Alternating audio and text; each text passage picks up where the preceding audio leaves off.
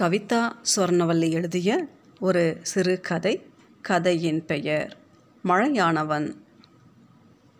முதல் காதல் எத்தனை வயதில் என்று கேட்கும் நண்பர்களுக்கு மட்டுமல்ல, எனக்கே என் கண்களில் தெரிகிறது ஒரு நட்சத்திர ஆச்சரியம்.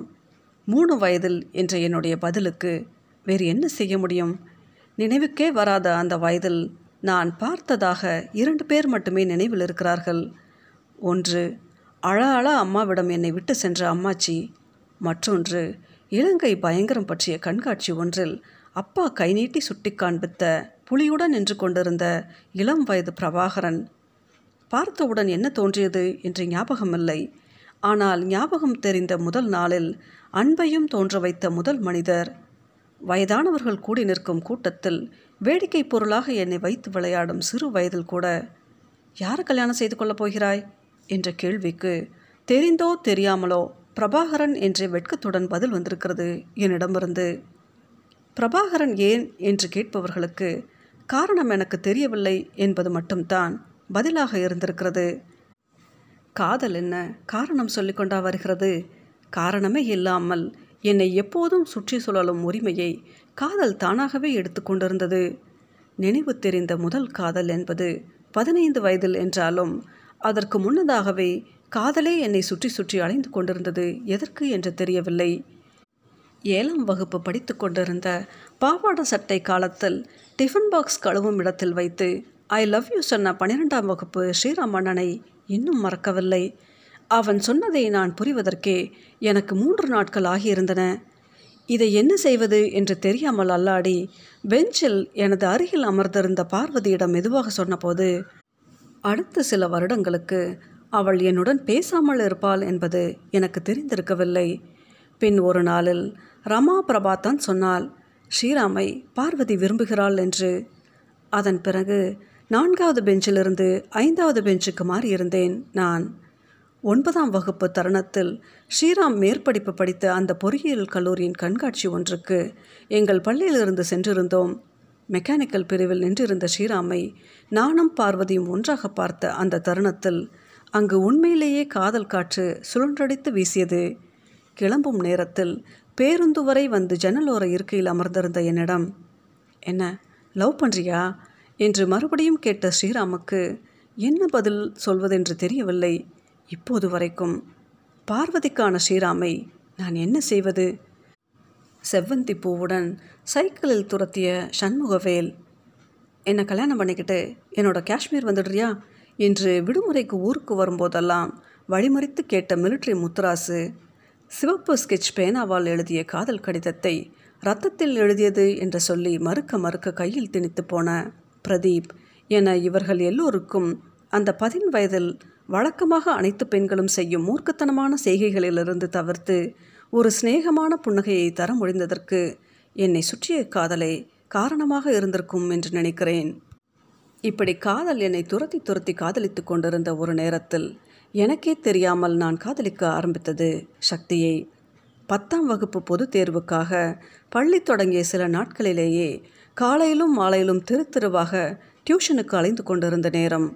மழையும் காற்றுமாக இருந்த ஒரு மாலை நேரத்தில் சைக்கிள் செயினில் சிக்கிக்கொண்ட என் பாவாடையை எடுக்கத் தெரியாமல் தயக்கத்துடனும் பயத்துடனும் நின்று கொண்டிருந்த ஒரு மிக தர்ம சங்கடமான சூழ்நிலையில் அறிமுகமானவன்தான் சக்தி. மழையில்லாத நாட்களில் இப்படி ஒன்று நேர்ந்தால் பாவாடையை கிழித்து எடுக்கும் தைரியம் எனக்கு உண்டு என்றாலும் தோழமையற்ற தனிமை என் பயத்தை அதிகரித்துவிட்டது. அப்படி ஒரு பொழுதில் மழையையும் பொருட்படுத்தாமல் பொறுமையாக செயினில் சிக்கியிருந்த பாவாடையை எடுத்துவிட்ட பொழுதில் அவனுக்கு ஒரு நன்றி கூட சொல்லாமல் சைக்கிளில் ஏறி சென்றிருந்தேன். அதன் பிறகு அவனை பற்றிய நினைவும் இல்லை. ஒரு மார்கழி மாத அதிகாலையில் வெளிச்சத்தின் ஒரு துளி கூட வந்துராத ஐந்து மணிக்கு டியூஷன் செல்வதற்காக வீட்டை விட்டு கிளம்பிய போது ஏதோ ஒன்று தோன்ற எதேச்சியாக திரும்பி பார்த்தேன். அருகிலிருந்த டீக்கடையில் மஞ்சள் விளக்கின் கீழ் தெரிந்த அந்த முகம் சட்டென்று குளிர் கிளப்பியது மனதிற்குள். மழையோடும் காற்றோடும் அறிமுகமானவன் அவன் என்பது என் நினைப்புக்குள் வந்தது. என்ன செய்வதென்று தெரியாமல் சைக்கிள் எடுத்து கிளம்பிய சற்று நேரத்தில் யாருமற்ற சாலையில் கூடவே வந்து கொண்டிருந்தான் அவன் சைக்கிளில். ஒரு சிநேக புன்னகை எங்கள் இருவரிடத்திலும். பாக்யலட்சுமி தானே அவன் பேர் என்றான். எப்படி தெரியும் என்றேன். ப்ரௌன் அட்டை போட்டு பளிச்சென்று லேபிள் ஒட்டி ஜம்மென்று இருந்த டியூஷன் நோட்டில் கொட்டை எழுத்தில் எழுதியிருந்த பெயரை சுட்டி காட்டினான். என் பேர் சக்தி, இங்கே இன்ஜினியரிங் காலேஜில் செகண்ட் இயர் ட்ரிபிள் இ படிக்கிறேன் என்றபடியே, நீ என்ன படிக்கிற என்றான். டென்த் என்றேன். பப்ளிக் எக்ஸாம் தானே, ஒழுங்கா படி என்றபடி கிளம்பி சென்று விட்டான். யாரா அவன், எங்கிருந்து வந்தான், எதுக்கு என் படிப்பு மேலே இவ்வளோ அக்கறையாக காமிக்கிறான் என்றெல்லாம் ஆச்சரியம் தோன்ற அதற்கு பதில் கிடைக்காது என்கிற நினைப்புடனேயே டியூஷனுக்கு கிளம்பினேன். அப்புறம் தெரிந்தது, என் வீட்டு பின்னால் உள்ள என் தோழி ஒருத்தியின் வீட்டில் வாடகைக்கு குடியிருக்கிறான். சொந்த ஊர் நாமக்கல். இங்கு படிப்பதற்காக வந்திருக்கிறான். படிப்பில் புலி. அவளுக்கு மட்டுமல்ல, அந்த தெருவுக்கே இவன் தான் வாத்தியார் என்பதெல்லாம். என்னை எங்கு பார்த்தான்? அந்த மழை நாளில் தானா என்றால் என்னால் அதை நம்ப முடியவில்லை. என்னை அவன் நெடுநாட்களாக பின்தொடர்ந்திருப்பான் என்று என் உள்மனம் சொன்னது. இப்படியான குழப்பங்களுக்கு மத்தியில் ஒரு நாள் நடு ரோட்டில் வழிமறித்து, உன் பாஸ்போர்ட் சைஸ் ஃபோட்டோ கொடு என்றான். எதுக்கு? முடியாது என்றேன். என் ஃப்ரெண்ட்ஸ் எல்லாம் பார்க்கணும்னு சொல்கிறாங்க. அதெல்லாம் முடியாது என்றபடியே நான் கிளம்ப சைக்கிள் பிடித்து நிப்பாட்டினான். ப்ளீஸ் ப்ளீஸ் ஒரு அஞ்சு நிமிஷம் அப்படியே நில்லு ப்ளீஸ் என்றபடியே விட்டு போனான். ஐந்து நிமிடத்தில் திரும்பி வந்து, இப்போ போ என்றான். என்ன ஏதென்று கேட்காமல் ஓடிப்போனேன். மறுநாள் அதிகாலையில் வழக்கம் போல டீ கடையில் காத்திருந்தான். டியூஷனுக்கு போகையில் கேட்டான். நேத்தியே நிற்க சொன்னேன்னு கேட்க மாட்டியா என்றான். தேவையில்லை என்றேன். கேட்கணும் என்றபடியே, என் ஃப்ரெண்ட்ஸ் எல்லாம் கொஞ்சம் தள்ளி நின்றுட்டு இருந்தாங்க, அவங்கக்கிட்ட உன்னை காமிக்கிறதுக்காகத்தான் நிற்க சொன்னேன் என்றான். லூசானியி என்றபடி கடுப்பாகி சைக்கிள் எடுத்து கிளம்பி சென்றேன். என் பள்ளியின் ஐம்பதாவது ஆண்டு கொண்டாட்டங்களில் பொதுமக்களும் கலந்து கொண்ட சில நாட்களில் கல்லூரிக்கு விடுமுறையிட்டு வந்திருந்தான். வலுக்கட்டாயமாக என்னை அவனுடைய பர்சனல் கைடாகவும் பயன்படுத்தி பள்ளியின் ஒவ்வொரு அறையையும் சுற்றி காட்ட வைத்தான்.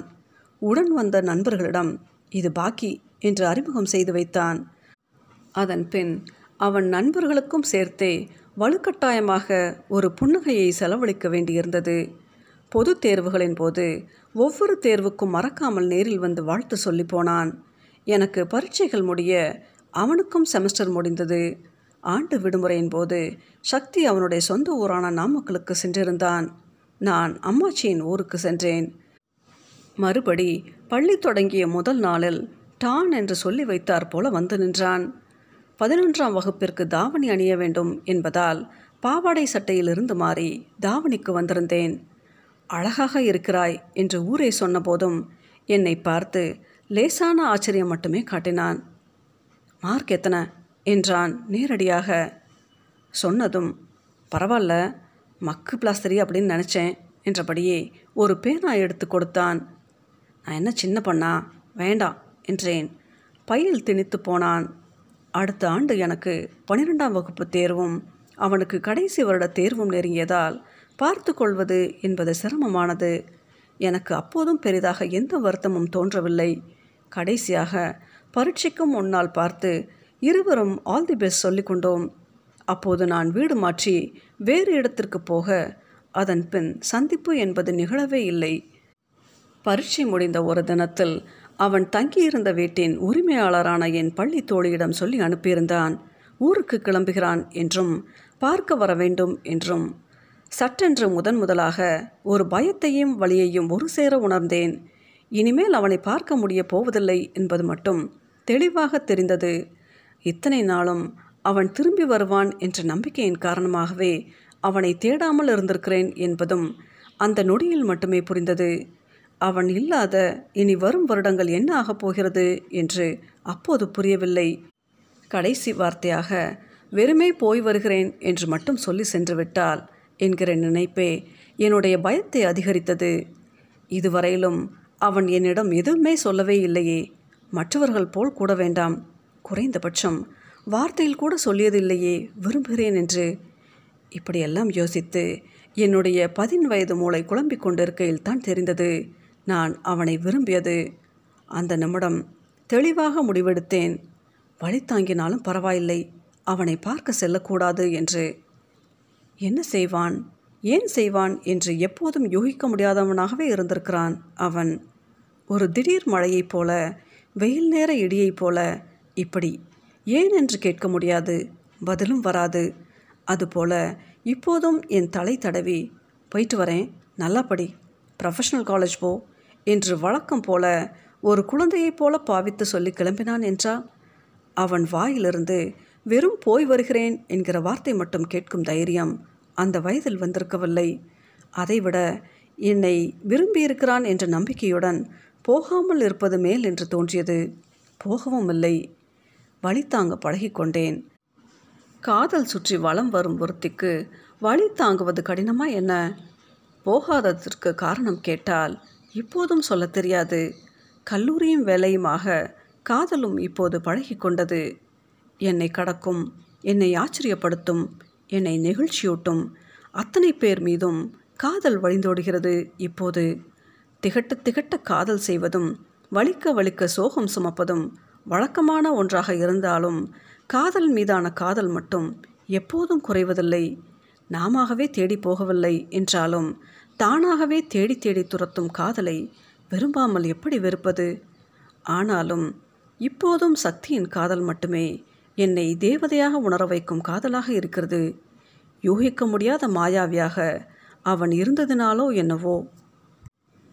கவிதா சொர்ணவல்லி எழுதிய இந்த சிறுகதையின் பெயர் மழையானவன்.